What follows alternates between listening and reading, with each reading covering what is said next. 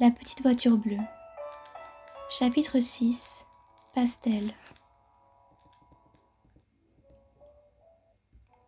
J'avais tant à penser, j'étais si perdue que j'en avais oublié l'apparition du post-it vert pastel. D'autres ont été déposés et ils s'accumulaient. Je collais le septième sur une feuille où j'avais regroupé tous les précédents. Je n'avais pas encore répondu. C'était toujours des questions banales. Comment vas-tu ou comment tu t'appelles? Sur le dernier, on pouvait lire Tu veux m'acheter ma voiture? Avec un petit bonhomme souriant gribouillé à côté. Je retins un sourire.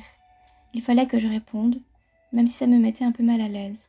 Si ça se trouve, aucun de ces petits mots ne m'a été destiné et je m'inventais des histoires. Pire, c'était peut-être une mauvaise blague de mon frère. La seule chose qui me rassurait, c'était de pouvoir converser sans avoir à ouvrir la bouche. Écrire, c'était une bonne solution. Je sortis de mon sac des post-it bleus volés dans la bibliothèque et pris un stylo à encre noire. Je réfléchis longtemps à ce que j'allais écrire. Je ne savais pas vraiment quoi dire. Je décidai d'être succinct. Non, merci pour l'offre d'achat. Je descendis prendre mon petit déjeuner au salon. On me servit du café et une tartine, toujours dans notre vaisselle jaune pâle et ennuyeuse. Je jetai un coup d'œil à Marc qui dévorait un bol de céréales au chocolat. J'étais certain qu'il n'avait pas parlé de la voiture à mes parents. Sinon, Aaron m'aurait déjà fait une remarque. J'avais étrangement besoin de connaître l'identité du propriétaire de cette voiture. Je supposais qu'elle appartenait au voisin, mais je n'étais pas certain. Recevais-je des mots de M. Pikes et son crâne dégarni? Je grattais nerveusement ma main droite. Mes parents devaient avoir la réponse à ma question. J'inspirais, expirais, ouvris et fermais la bouche au moins vingt fois. Rien ne sortait. Je ne savais pas comment demander sans éveiller trop de soupçons sur la raison de mes questions alors j'abandonnais. J'engloutis ma tartine et, me, et bus mon café presque cul sec. Je transpirais. Je reçus un coup de pied sous la table. Je jetai un regard à Marc qui me fit les gros yeux. Qu'est-ce que t'as? T'arrêtes pas de gigoter, chuchota-t-il. Je haussai les épaules. Si t'as quelque chose à dire, vas-y, t'es un grand garçon. Nos parents se tournèrent et maman demanda de quoi nous parlions. Marc pencha la tête vers son assiette, me laissant me débrouiller seule. Je demandai à Marc s'il aimait la voiture de nos voisins, bafouillai-je.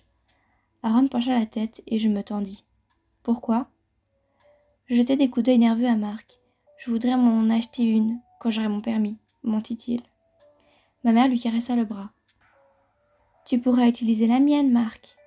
De laquelle parles-tu, Jason? Il me semble qu'ils en ont deux, fit remarquer Aaron, avant de parler, comme pour lui-même.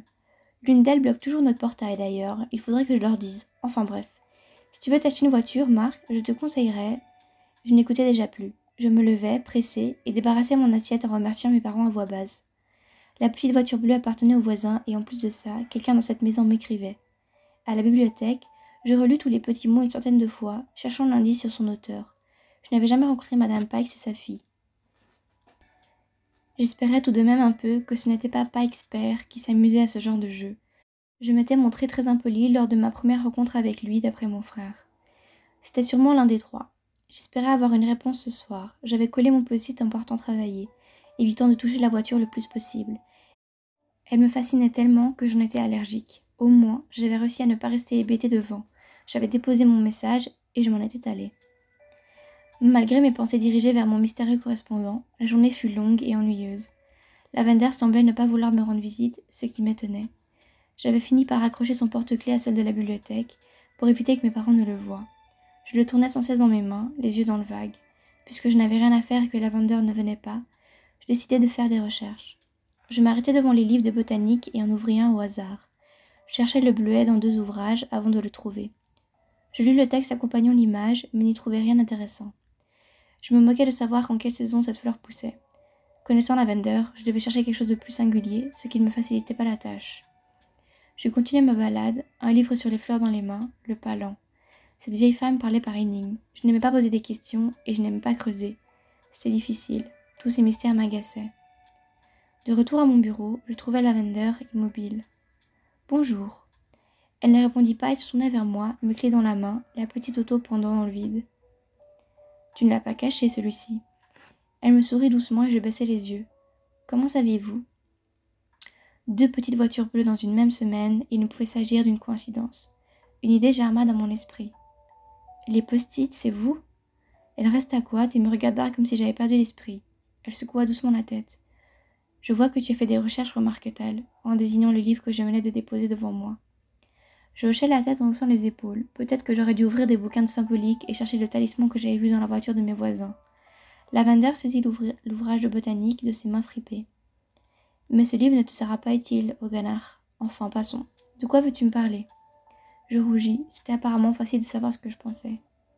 Hier, j'ai vu un talisman et j'aimerais savoir ce qu'il veut dire. Je hocha la tête et me tendit un papier et un stylo qui traînaient sur le bureau. J'entrepris de dessiner l'arbre aux mille branches. Je le lui décrivis un peu à voix haute. Elle posa la main sur mon esquisse. C'est Kran Bedad, l'arbre de vie. Elle pointa les racines de l'arbre, puis fit remonter son doigt jusqu'aux branches. On dit qu'il est le lien entre les humains et l'autre monde. Il connecte l'invisible à nous. La base du tronc, c'est l'autre monde. Nous sommes aux pointes, tous reliés par la nature. On peut le considérer comme un talisman de protection. Je fermai ma bouche ouverte et hocha la tête. Elle tritura son collier en or de sa main libre et regarda dans le vide. Elle ouvrit la bouche, puis la ferma. Elle inspira, puis expira. Je crus qu'elle allait me dire quelque chose, qu'elle allait me délivrer de toutes mes questions. Je me grattai la main droite. Je sentis la peur m'envahir. Je n'aimais pas ne pas comprendre. Je n'aimais pas la situation dans laquelle j'étais. Finalement, elle se tourna vers moi, l'air curieux. As-tu reçu de nouveaux romans historiques? Elle me fit un sourire espiègle. Je me levai et lui répondis par la négative. Je pris une inspiration pour tenter de reprendre notre discussion de la veille qui, elle aussi, s'était arrêtée trop tôt. Lavender, à propos de mes parents et de mes rêves, elle marchait déjà en direction de l'armoire blanche, occupée par autre chose. Mon courage allait s'envoler. Je savais que je n'oserais plus lui demander. Ça m'énervait presque. Lavender. Elle se retourna, tout sourire, un dans la main. As-tu dit quelque chose? Je m'affaissais. Non, rien.